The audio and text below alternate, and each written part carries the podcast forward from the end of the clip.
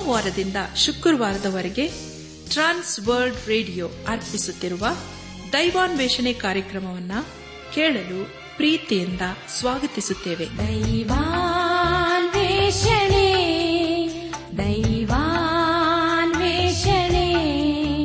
ದೈವಾನ್ವೇಷಣೆ ದೈವಾನ್ವೇಷಣೆ. ಬನ್ನಿ ಪ್ರಿಯರೇ, ದೇವರ ವಾಕ್ಯವನ್ನು ಧ್ಯಾನ ಮಾಡುವ ಮುನ್ನ ಕರ್ತನ ಸಮ್ಮುಖದಲ್ಲಿ ನಮ್ಮನ್ನು ನಾವು ತಗ್ಗಿಸಿಕೊಂಡು, ನಮ್ಮ ಶಿರವನ್ನು ಭಾಗಿಸಿ, ನಮ್ಮ ಕಣ್ಣುಗಳನ್ನು ಮುಚ್ಚಿಕೊಂಡು ಧೀನತೆಯಿಂದ ಪ್ರಾರ್ಥನೆ ಮಾಡೋಣ. ನಮ್ಮನ್ನು ಬಹಳವಾಗಿ ಪ್ರೀತಿ ಮಾಡಿ ಸಾಕಿ ಸಲಹುವ ನಮ್ಮ ರಕ್ಷಕನಲ್ಲಿ ತಂದೆಯಾದ ದೇವರೇ, ನಿನ್ನ ಪರಿಶುದ್ಧವಾದ ನಾಮವನ್ನು ಕೊಂಡಾಡಿ ಹಾಡಿ ಸ್ತುತಿಸುತ್ತೇವೆ. ಕರ್ತನೆ, ನಿನ್ನ ನಮ್ಮ ಜೀವಿತದಲ್ಲಿ ನಂಬಿಗಸ್ತನಾಗಿದ್ದುಕೊಂಡು ಎಲ್ಲಾ ಸ್ಥಿತಿಗತಿಗಳಲ್ಲಿ ಕೈಡು ನಡೆಸುತ್ತಾ ಬಂದಿರುವುದಕ್ಕಾಗಿ ನೀನು ಅನ್ಕೊಂಡಾಡ್ತೇವಪ್ಪ. ಕರ್ತನೆ, ದೇವಾದಿ ದೇವನೇ, ಈ ದಿನ ವಿಶೇಷವಾಗಿ ಎಲ್ಲಾ ಶಿಕ್ಷಕ ಶಿಕ್ಷಕಿಯರನ್ನು ನಿನ್ನ ಕೃಪೆಯ ಹಸ್ತಕ್ಕೆ ಒಪ್ಪಿಸಿಕೊಡ್ತಾರೆ. ಅವರನ್ನು, ಅವರ ಕುಟುಂಬಗಳನ್ನು, ಅವರು ಮಾಡುವಂತಹ ಸೇವೆಯನ್ನು ಆಶೀರ್ವದಿಸು. ಅವರು ಮಾಡುವಂತಹ ಸೇವೆಯ ಮೂಲಕ ಅನೇಕರು ನಿನ್ನ ದೈವಿಕವಾದಂತಹ ಪ್ರೀತಿಯನ್ನು ಕಂಡುಕೊಳ್ಳಲು ಕೃಪೆ ತೋರಿಸು. ಈಗೋ ಕರ್ತನೆ, ನಿನ್ನ ಜೀವಳ ವಾಕ್ಯವನ್ನು ಧ್ಯಾನ ಮಾಡುವ ಮುನ್ನ ನಮ್ಮನ್ನೇ ಸಜೀವ ಯಜ್ಞವಾಗಿ ನಿನ್ನ ಹಸ್ತಕ್ಕೊಪ್ಪಿಸುತ್ತೇವೆ. ನೀನೇ ನಮ್ಮನ್ನು ನಡೆಸು. ಎಲ್ಲ ಘನ ಮಾನ ಮಹಿಮೆ ಪ್ರಭಾವಗಳು ನಿನಗೆ ಮಾತ್ರ ಸಲ್ಲಿಸುತ್ತ ನಮ್ಮ ಪ್ರಾರ್ಥನೆ ಸ್ತುತಿ ಸ್ತೋತ್ರಗಳನ್ನು ನಮ್ಮ ಒಡೆಯನು ನಮ್ಮ ರಕ್ಷಕನೂ ಲೋಕವಿಮೋಚಕನೂ ಆದ ಯೇಸು ಕ್ರಿಸ್ತನ ದಿವ್ಯ ನಾಮದಲ್ಲಿ ಸಮರ್ಪಿಸಿಕೊಳ್ಳುತ್ತೇವೆ ತಂದೆಯೇ, ಆಮೇನ್.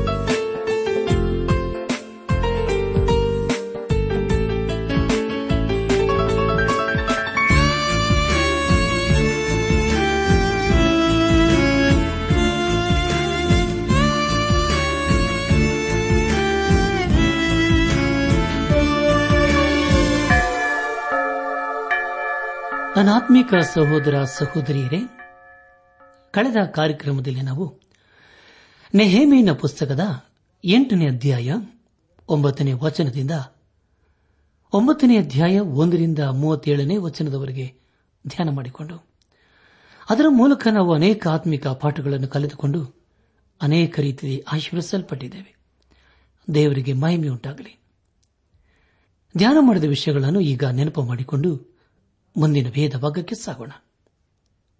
ಇಸ್ರಾಯೇಲರು ದೇವರಿಗೆ ಅವಿಧೇಯರಾಗಿ ದಾಸತ್ವದಲ್ಲಿ ಜೀವಿಸಬೇಕಾದ ಕಷ್ಟದ ಪರಿಸ್ಥಿತಿಯನ್ನು ದೇವರ ಮುಂದೆ ತಂದು, ಇನ್ನು ಮುಂದೆ ನಾವು ನಿನ್ನ ಆಜ್ಞಾವಿಧಿಗಳನ್ನು ಉಲ್ಲಂಘನೆ ಮಾಡುವುದಿಲ್ಲ ಎಂದು ಪ್ರಾರ್ಥಿಸಿದರು ಎಂಬುದಾಗಿ ನಾವು ಧ್ಯಾನ ಮಾಡಿದೆವು. ಇಂದಿನ ಧ್ಯಾನದಲ್ಲಿ ಅಂದರೆ ಹತ್ತನೇ ಅಧ್ಯಾಯ ಒಂದರಿಂದ ಮೂವತ್ತೊಂಬತ್ತನೇ ವಚನಗಳಲ್ಲಿ ಒಂದು ವಿಭಿನ್ನವಾದ ಸಂದೇಶವನ್ನು ನಾವು ಕೇಳಿಸಿಕೊಳ್ಳಲಿದ್ದೇವೆ. ಅದೇನೆಂದರೆ, ಇಸ್ರಾಯೇಲರು ನಾವು ಇನ್ನು ಮುಂದೆ ದೇವರ ಎಲ್ಲ ಆಜ್ಞಾವಿಧಿಗಳನ್ನು ಕೈಕೊಂಡು ನಡೆಯುವುದಾಗಿ ಪ್ರಮಾಣ ಮಾಡಿದರು ಎಂದು ನಾವು ಧ್ಯಾನ ಮಾಡಲಿದ್ದೇವೆ. ಈ ಎಲ್ಲ ಅವರ ಅವಿಧೇಯತೆಯ ಕಾರಣದಿಂದ ಅವರು ಲೇಖನ ರೂಪವಾದ ಪ್ರತಿಜ್ಞೆಯನ್ನು ಮಾಡಿ ಅದಕ್ಕೆ ತಮ್ಮ ತಮ್ಮ ಸಹಿ ಮಾಡಿ ಮುದ್ರೆ ಹಾಕಿದವರು ಯಾರ್ಯಾರೆಂದರೆ ಎಲ್ಲ ಯಾಜಕರು, ಎಲ್ಲ ಲೇವಿಯರು, ಎಲ್ಲ ಜನಪ್ರಧಾನರು, ದ್ವಾರಪಾಲಕರು, ಗಾಯಕರು, ದೇವಸ್ಥಾನ ದಾಸರು, ಉಳಿದ ಜನರು. ಇವರಲ್ಲಿ ದೇವರ ಧರ್ಮೋಪದೇಶದ ನಿಮಿತ್ತವಾಗಿ ಬೇರೆ ದೇಶದವರ ಗೊಡವೆಯನ್ನು ತೊರೆದು ಬಿಟ್ಟವರು, ತಮ್ಮ ತಮ್ಮ ಹೆಂಡತಿಯರು, ಗ್ರಹಿಸ ಶಕ್ತರಾದ ಗಂಡು ಹೆಣ್ಣು ಮಕ್ಕಳು ಇವರೊಡನೆ ಬಂದು ಮುಖಂಡರಾದ ತಮ್ಮ ಸಹೋದರರನ್ನು ಕೂಡಿಕೊಂಡು ಅವರಿಗೆ ದೇವರ ಸೇವಕನಾದ ಮೋಶೆ ಮುಖಾಂತರ ಕೊಡಲ್ಪಟ್ಟ ದೇವರ ಧರ್ಮೋಪದೇಶವನ್ನು ಅನುಸರಿಸಿ ತಮ್ಮ ಕರ್ತನಾದ ಯೆಹೋವನ ಎಲ್ಲ ಆಜ್ಞಾ ನಿಯಮ ವಿಧಿಗಳನ್ನು ಕೈಕೊಂಡು ನಡೆಯುವುದಾಗಿ ಆಜ್ಞೆಯಿಟ್ಟು ಸಹಿ ಮಾಡಿ ಮುದ್ರೆ ಹಾಕಿದರು ಎಂಬುದಾಗಿ ಹತ್ತನೇ ಅಧ್ಯಾಯ ಒಂದರಿಂದ ಇಪ್ಪತ್ತೊಂಬತ್ತನೇ ವಚನಗಳು ತಿಳಿಸಿಕೊಡುತ್ತವೆ. ಮುಂದೆ ನಾವು ಮೂವತ್ತರಿಂದ ಮೂವತ್ತ ಒಂಬತ್ತನೇ ವಚನಗಳನ್ನು ಓದುವಾಗ ಅದರಲ್ಲಿ ಯಾವ ವಿಷಯಕ್ಕಾಗಿ ಪ್ರಮಾಣ ಮಾಡಿ ಸಹಿ ಹಾಕಿದರು ಎಂಬುದಾಗಿ ನಾವು ನೋಡುತ್ತೇವೆ. ಅದರಲ್ಲಿ ಹತ್ತು ಸಂಗತಿಗಳಿಗಾಗಿ ಸಹಿ ಹಾಕಿ ಮುದ್ರೆ ಹಾಕುವುದನ್ನು ನಾವು ಕಾಣುತ್ತೇವೆ. ಮೊದಲದಾಗಿ ದಯಮಾಡಿ ಗಮನಿಸಿ, ಹತ್ತನೇ ಅಧ್ಯಾಯ ಮೂವತ್ತನೇ ವಚನವನ್ನು ಓದುವಾಗ ದೇಶ ನಿವಾಸಿಗಳಿಗೆ ನಮ್ಮ ಹೆಣ್ಣುಗಳನ್ನು ಕೊಡುವುದಿಲ್ಲ ಹಾಗೂ ನಮ್ಮ ಮಕ್ಕಳಿಗೋಸ್ಕರ ಅವರಿಂದ ಹೆಣ್ಣು ತೆಗೆದುಕೊಳ್ಳುವುದಿಲ್ಲ ಎಂಬುದಾಗಿಯೂ, ಎರಡನೇದಾಗಿ ದೇಶ ನಿವಾಸಿಗಳು ಮಾರುವುದಕ್ಕೋಸ್ಕರ ತರುವ ಯಾವ ಸರಕುಗಳನ್ನು, ಧಾನ್ಯವನ್ನು ಸಬ್ಬತ್ ಮೊದಲಾದ ಪರಿಶುದ್ಧ ದಿನಗಳಲ್ಲಿ ಕೊಂಡುಕೊಳ್ಳುವುದಿಲ್ಲ ಎಂಬುದಾಗಿಯೂ, ಮೂರನೇದಾಗಿ ಪ್ರತಿಯೊಂದು ಏಳನೆಯ ವರ್ಷ ಭೂಮಿಯ ಸಾಗುವಳಿಯನ್ನು ಹೆರರು ಕೊಡಬೇಕಾದ ಸಾಲವನ್ನು ಬಿಟ್ಟುಕೊಡುತ್ತೇವೆ ಎಂಬುದಾಗಿಯೂ, ನಾಲ್ಕನೇದಾಗಿ ವರ್ಷಕ್ಕೆ ಒಂದು ಶೆಕೇಲಿನ ಮೂರನೆಯ ಭಾಗವನ್ನು ದೇವಾಲಯದ ಸೇವೆಗಾಗಿ ಕೊಡಬೇಕೆಂಬ ಕರ್ತವ್ಯವನ್ನು ವಹಿಸಿಕೊಳ್ಳುತ್ತೇವೆ. ಆ ಹಣವು ದೇವರ ಸನ್ನಿಧಿಯಲ್ಲಿಡತಕ್ಕ ರೊಟ್ಟಿ, ನಿತ್ಯ ಧಾನ್ಯ, ನೈವೇದ್ಯ ಇವುಗಳಿಗೋಸ್ಕರವು ನಿತ್ಯ ಸರ್ವಾಂಗ ಹೋಮ ಮತ್ತು ಸಬ್ಬ ದಿನ, ಅಮಾವಾಸ್ಯೆ, ಜಾತ್ರೆ ಇವುಗಳಲ್ಲಿ ಮಾಡತಕ್ಕ ಸರ್ವಾಂಗ ಹೋಮ, ಸಮಾಧಾನ ಯಜ್ಞ, ಇಸ್ರಾಯೇಲರ ದೋಷ ಪರಿಹಾರಾರ್ಥವಾದ ಯಜ್ಞ ಇವುಗಳಿಗೋಸ್ಕರವು, ನಮ್ಮ ದೇವಾಲಯ ಸಂಬಂಧವಾದ ಬೇರೆ ಎಲ್ಲ ಕೆಲಸಕ್ಕೋಸ್ಕರವು ವೆಚ್ಚವಾಗಬೇಕು ಎಂಬುದಾಗಿಯೂ, ಐದನೇದಾಗಿ ಧರ್ಮಶಾಸ್ತ್ರ ವೇದಿಗನುಸಾರವಾಗಿ ನಮ್ಮ ದೇವರಾದ ಯೆಹೋವನ ಯಜ್ಞ ವೇದಿಯ ಮೇಲೆ ಬೆಂಕಿ ಉರಿಸುವುದಕ್ಕಾಗಿ ವರ್ಷ ವರ್ಷ ನೇಮಿತವಾದ ಕಾಲದಲ್ಲಿ ನಮ್ಮ ದೇವಾಲಯಕ್ಕೆ ಕಟ್ಟಿಗೆ ದೊರಕುವ ಹಾಗೆ ಆಯಾ ಗೋತ್ರಾನುಸಾರ ಕಾಷ್ಟ ದಾನ ಮಾಡತಕ್ಕವರು ಇಂಥವರು ಎಂಬುದನ್ನು ಯಾಜಕರು, ಲೇವಿಯರು, ಸಾಧಾರಣ ಜನರೂ ಆಗಿರುವ ನಮ್ಮಲ್ಲಿ ಚೀಟು ಹಾಕಿ ಗೊತ್ತು ಮಾಡುತ್ತೇವೆ ಎಂಬುದಾಗಿಯೂ, ಆರನೇದಾಗಿ ನಮ್ಮ ಭೂಮಿಯ ಮತ್ತು ಎಲ್ಲ ಹಣ್ಣಿನ ಮರಗಳ ಪ್ರಥಮ ಫಲವನ್ನು ಪ್ರತಿ ವರ್ಷವೂ ಯೆಹೋವನ ಆಲಕ್ಕೆ ತಂದು ಕೊಡುವೆವು ಎಂಬುದಾಗಿಯೂ, ಏಳನೇದಾಗಿ ನಮ್ಮ ಚೊಚ್ಚಲ ಮಕ್ಕಳ ವಿಷಯದಲ್ಲೂ ನಮ್ಮ ಪಶುಗಳ ಚೊಚ್ಚಲ ಮರಿಗಳ ವಿಷಯದಲ್ಲಿಯೂ ಧರ್ಮಶಾಸ್ತ್ರ ವಿಧಿಗನುಸಾರವಾಗಿ ನಡೆಯುವೆವು. ನಮ್ಮ ಚೊಚ್ಚಲ ಕರುಗಳನ್ನು, ಚೊಚ್ಚಲ ಆಡು ಕುರಿಗಳನ್ನು ನಮ್ಮ ದೇವಾಲಯಕ್ಕೆ ತಂದು ಅಲ್ಲಿ ಕೆಲಸ ನಡೆಸುತ್ತಿರುವ ಯಾಜಕರಿಗೆ ಕೊಡುವೆವು ಎಂಬುದಾಗಿಯೂ, ಎಂಟನೇದಾಗಿ ನಾವು ದೇವರಿಗಾಗಿ ಪ್ರತ್ಯೇಕಿಸಿಡತಕ್ಕ ಪ್ರಥಮ ಫಲದ ಹಿಟ್ಟು, ಹಣ್ಣು, ಹಂಪಲು, ದ್ರಾಕ್ಷಾರಸ, ಎಣ್ಣೆ ಮೊದಲಾದವುಗಳನ್ನು ಯಾಜಕರಿಗೋಸ್ಕರ ನಮ್ಮ ದೇವರ ಆಲಯದ ಕೊಠಡಿಗಳಲ್ಲಿ ತಂದಿಡುತ್ತೇವೆ ಎಂಬುದಾಗಿಯೂ, ಒಂಬತ್ತನೆಯದಾಗಿ ನಮ್ಮ ಭೂಮಿಯ ಹುಟ್ಟುವಳಿಯ ದಶಮಾಂಶವು ಲೇವಿಯರದಾಗಬೇಕು. ಲೇವಿಯರು ತಾವೇ ಬಂದು ನಮ್ಮ ಸಾಗುವಳಿಯ ಊರುಗಳಲ್ಲಿ ಅದನ್ನು ಕೂಡಿಸಬೇಕು. ಅವರು ದಶಮಾಂಶವೊಂದು ಕೂಡಿಸುವಾಗ ಆರೋನನ ವಂಶದವನಾದ ಯಾಜಕನೊಬ್ಬನು ಅವರ ಸಂಗಡ ಇರಬೇಕು. ಲೇವಿಯರು ತಮಗೆ ದೊರಕಿದ ಭಾಗದ ದಶಮಾಂಶವನ್ನು ದೇವಾಲಯದ ಭಂಡಾರದ ಕೊಠಡಿಗಳಲ್ಲಿಡಬೇಕು. ಇಸ್ರಾಯೇಲರು, ಲೇವಿಯರು ಧಾನ್ಯ, ದ್ರಾಕ್ಷಾರಸ, ಎಣ್ಣೆ ಇವುಗಳಲ್ಲಿ ದೇವರಿಗೋಸ್ಕರ ಪ್ರತ್ಯೇಕಿಸಿಡತಕ್ಕ ಭಾಗಗಳನ್ನು ತಂದು ಸೇವೆ ನಡೆಸುತ್ತಿರುವ ಯಾಜಕರು, ದ್ವಾರಪಾಲಕರು, ಗಾಯಕರು ಇವರು ಪವಿತ್ರಾಲಯದ ಪಾತ್ರೆಗಳು ಇರುವ ಕೊಠಡಿಗಳಲ್ಲಿ ಇಡಬೇಕು ಎಂಬುದಾಗಿಯೂ, ಹತ್ತನೆಯದಾಗಿ ಹಾಗೂ ಕೊನೆಯದಾಗಿ ಪ್ರಾಮುಖ್ಯವಾಗಿ ಮಾಡುವಂತಹ ಸಂಗತಿಯೇನೆಂದರೆ, ಪ್ರಮಾಣ ಮಾಡಿ ಸಹಿ ಹಾಕಿ ಮುದ್ರೆ ಹಾಕಿದ ಕೊನೆ ವಿಷಯವೇನೆಂದರೆ, ನಮ್ಮ ದೇವರ ಆಲಯವನ್ನು ಎಂದು ಅಲಕ್ಷ್ಯ ಮಾಡುವುದಿಲ್ಲ ಎಂದು ಬರೆದ ಎಲ್ಲ ಆಜ್ಞಾ ವಿಧಿಗಳನ್ನು ಕೈಕೊಂಡು ನಡೆಯುತ್ತೇವೆ ಎಂದು ಎಲ್ಲರೂ ಪ್ರಮಾಣ ಮಾಡಿದರು ಎಂಬುದಾಗಿ. ಪ್ರಿಯ ಬಾಂಧವ ಬಂಧುಗಳೇ, ಈ ಎಲ್ಲಾ ಸಂಗತಿಗಳನ್ನು ನೀವು ನಿಮ್ಮ ಪುಸ್ತಕದಲ್ಲಿ ಬರೆದುಕೊಂಡಿದ್ದೀರಲ್ಲವೇ? ಖಂಡಿತವಾಗಿ ಈ ಎಲ್ಲಾ ಅಂಶಗಳು ನಮ್ಮ ನಿಜ ಜೀವಿತಕ್ಕೆ ಬಹು ಸಹಾಯವಾಗುವಂತಹ ಸಂಗತಿಯಾಗಿದೆ. ಪ್ರಿಯ ಬಾಂಧವ ಬಂಧುಗಳೇ, ಈಗ ತಾನೇ ನಾವು ಧ್ಯಾನ ಮಾಡಿದ ಹಾಗೆ ಇಸ್ರಾಯೇಲರು ಮಾಡಿದ ಪ್ರಮಾಣದ ವಿಷಯವಾಗಿ ಸ್ವಲ್ಪ ದೀರ್ಘವಾಗಿ ಆಲೋಚನೆ ಮಾಡೋಣ. ಮೊದಲನೇದಾಗಿ, ದೇಶ ನಿವಾಸಿಗಳಿಗೆ ನಮ್ಮ ಹೆಣ್ಣುಗಳನ್ನು ಕೊಡುವುದಿಲ್ಲ ಹಾಗೂ ನಮ್ಮ ಮಕ್ಕಳಿಗೋಸ್ಕರ ಅವರಿಂದ ಹೆಣ್ಣು ತೆಗೆದುಕೊಳ್ಳುವುದಿಲ್ಲ ಎಂಬುದಾಗಿಯೂ, ಎರಡನೇದಾಗಿ ದೇಶ ನಿವಾಸಿಗಳು ಮಾರುವುದಕ್ಕೋಸ್ಕರ ತರುವ ಯಾವ ಸರಕುಗಳನ್ನು, ಧಾನ್ಯವನ್ನು ಸಬ್ಬತ್ ಮೊದಲಾದ ಪರಿಶುದ್ಧ ದಿನಗಳಲ್ಲಿ ಕೊಂಡುಕೊಳ್ಳುವುದಿಲ್ಲ ಎಂಬುದಾಗಿಯೂ, ಮೊನ್ನೆದಾಗಿ ಪ್ರತಿಯೊಂದು ಏಳನೇ ವರ್ಷ ಭೂಮಿಯ ಸಾಗುವಳಿಯನ್ನು ಹೆರಲು ಕೊಡಬೇಕಾದ ಸಾಲವನ್ನು ಬಿಟ್ಟು ಬಿಡುತ್ತೇವೆ ಎಂಬುದಾಗಿಯೂ, ನಾಲ್ಕನೇದಾಗಿ ವರ್ಷಕ್ಕೆ ಒಂದು ಶೆಖೇಲಿನ ಮೂರನೇ ಭಾಗವನ್ನು ದೇವಾಲಯದ ಸೇವೆಗಾಗಿ ಕೊಡಬೇಕೆಂಬ ಕರ್ತವ್ಯವನ್ನು ವಹಿಸಿಕೊಳ್ಳುತ್ತೇವೆ.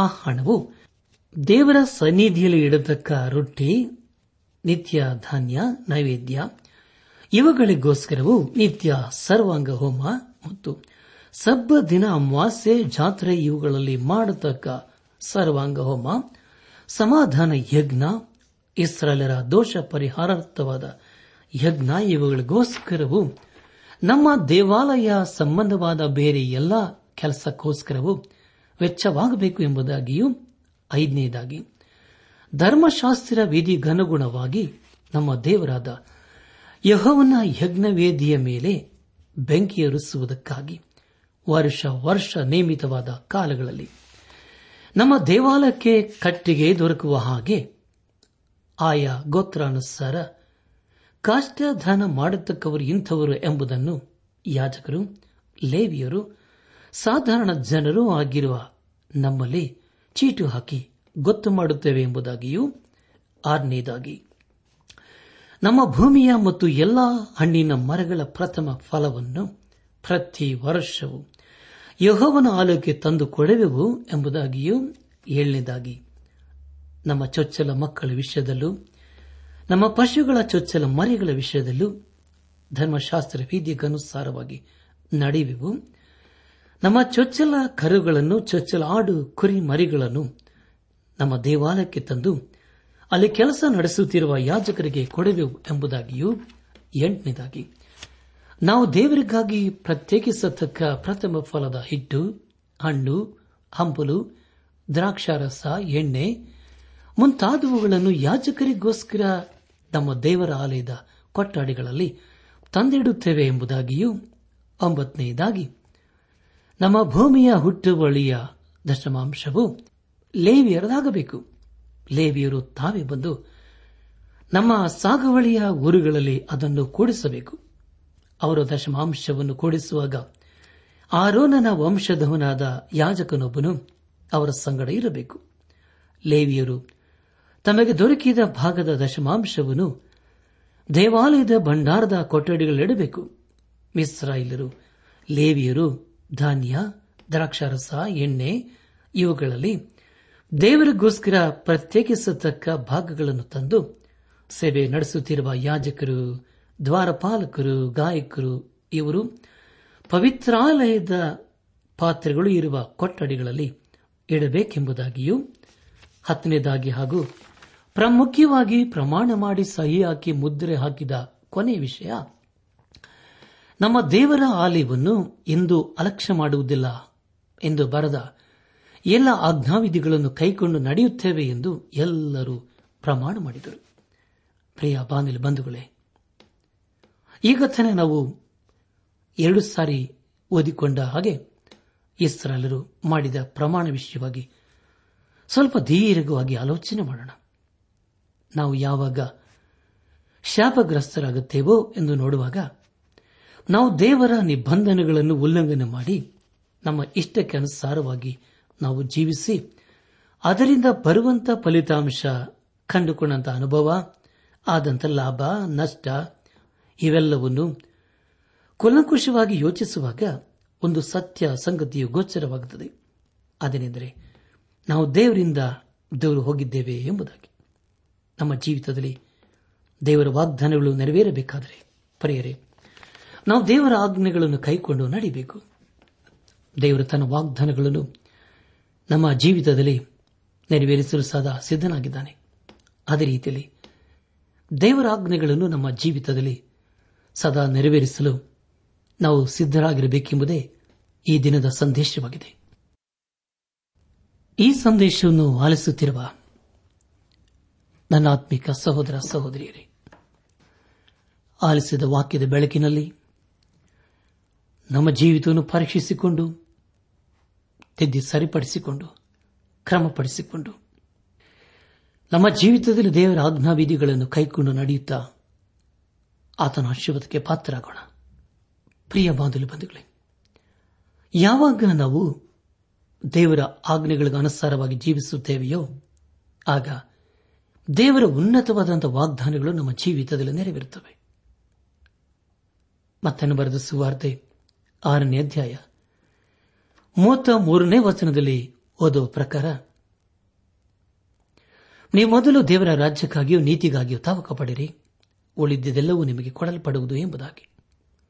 ಹೌದು ಪ್ರಿಯರೇ, ನಮ್ಮ ಜೀವಿತದಲ್ಲಿ ನಾವು ದೇವರ ಆಜ್ಞೆಗಳಿಗೆ ಅನುಸಾರವಾಗಿ ಜೀವಿಸುತ್ತಾ ನಮ್ಮ ಜೀವಿತದ ಮೂಲಕ ದೇವರನ್ನು ಘನಪಡಿಸುತ್ತಾ ಆತನ ಆಶೀರ್ವಾದಕ್ಕೆ ಬಾಧ್ಯಸ್ಥರಾಗೋಣ. ಪ್ರಿಯ ಬಾಂಧವ ಬಂಧುಗಳೇ, ನಮ್ಮ ಜೀವಿತದಲ್ಲಿ ಯೇಸು ಕ್ರಿಸ್ತನನ್ನು ನಮ್ಮ ಸ್ವಂತ ರಕ್ಷಕನು, ವಿಮೋಚಕನು, ನಾಯಕನೆಂಬುದಾಗಿ ಇಂದೇ ನಮ್ಮ ಹೃದಯದಲ್ಲಿ ಅಂಗೀಕರಿಸಿಕೊಂಡು ಆತನು ತನ್ನ ಮಹಾಕೃಪೆಯ ಮೂಲಕ ಅನುಗ್ರಹಿಸುವ ಪಾಪ ಕ್ಷಮಾಪಣೆ, ರಕ್ಷಣಾನಂದ, ನಿತ್ಯ ಜೀವಿತ ನಿರೀಕ್ಷೆಯೊಂದಿಗೆ ಈ ಲೋಕದಲ್ಲಿ ಜೀವಿಸುತ್ತಾ ನಮ್ಮ ಜೀವಿತದ ಮೂಲಕ ದೇವರನ್ನು ಘನಪಡಿಸುತ್ತಾ ಆತನ ಆಶೀರ್ವಾದಕ್ಕೆ ಪಾತ್ರರಾಗೋಣ.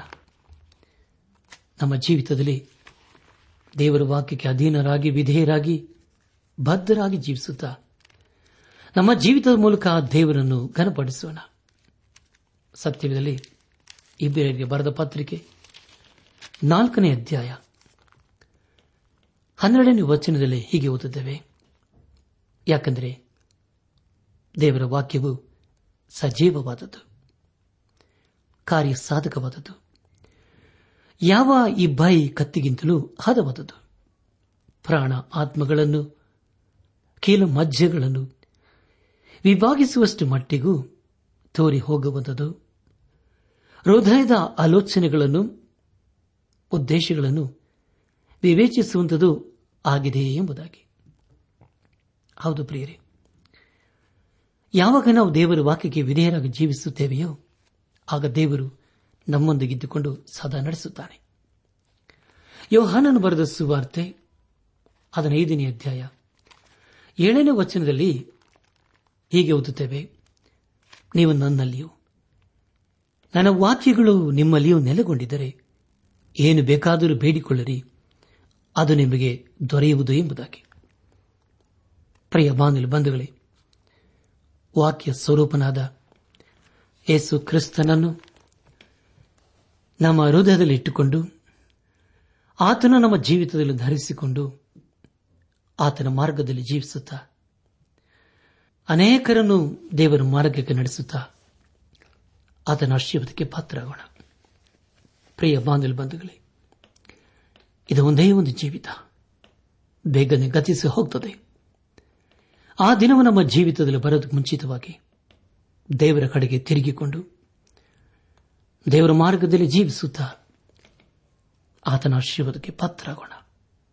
ಅನಾತ್ಮಿಕ ಸಹೋದರ ಸಹೋದರಿಯರೇ, ತಂದೆಯಾದ ದೇವರು ಯೇಸು ಕ್ರಿಸ್ತನ ಮೂಲಕ ನಮ್ಮನ್ನು ಎಷ್ಟೋ ಪ್ರೀತಿ ಮಾಡಿದ್ದಾನೆ.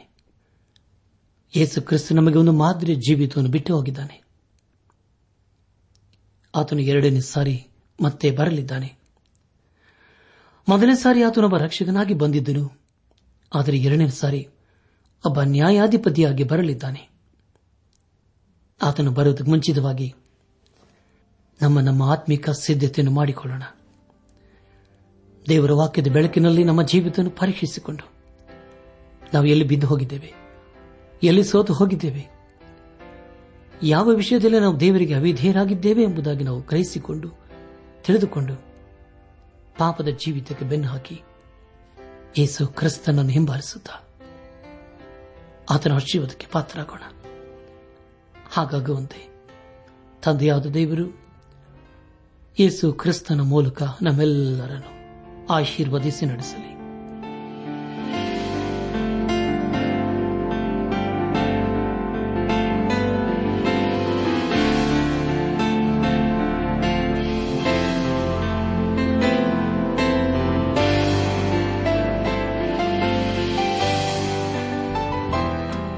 ನನ್ನ ಆತ್ಮೀಕ ಸಹೋದರ ಸಹೋದರಿಯರೇ, ಇಂದು ದೇವರು ನಮಗೆ ಕೊಡುವ ವಾಗ್ದಾನ, ಯೆಹೋವನು ನಿನ್ನ ಭರವಸಕ್ಕೆ ಆಧಾರನಾಗಿದ್ದು ನಿನ್ನ ಕಾಲು ಪಾಶಕ್ಕೆ ಸಿಕ್ಕದಂತೆ ನಿನ್ನನ್ನು ಕಾಪಾಡುವನು. ಜ್ಞಾನೋಕ್ತಿ ಮೂರು ಇಪ್ಪತ್ತಾರು.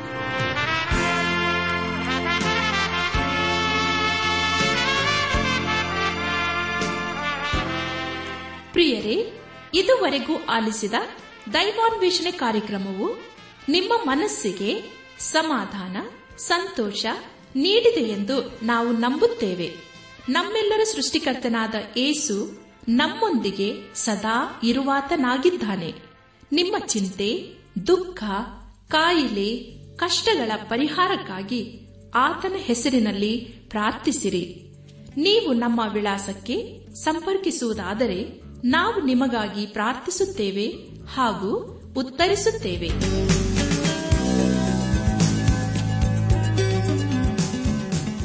ನಮ್ಮ ವಿಳಾಸ ದೈವಾನ್ವೇಷಣೆ, ಟ್ರಾನ್ಸ್ ವರ್ಲ್ಡ್ ರೇಡಿಯೋ ಇಂಡಿಯಾ, ಟಪಾಲು ಪೆಟ್ಟಿಗೆ ನಾಲ್ಕು ಮೂರು ಎರಡು ಸೊನ್ನೆ, ಬೆಂಗಳೂರು ನಲವತ್ಮೂರು.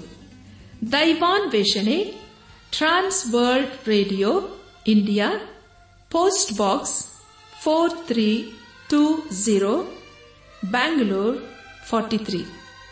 ದೂರವಾಣಿ ಸಂಖ್ಯೆ ಒಂಬತ್ತು ಎಂಟು ನಾಲ್ಕು ಐದು ಆರು ಒಂದು ಆರು ನಾಲ್ಕು ಒಂದು ಎರಡು. ನಮ್ಮ ಇಮೇಲ್ ವಿಳಾಸ Kannada TTB at radio eight eight two dot com. ನಮಸ್ಕಾರ ಪ್ರಿಯರೇ.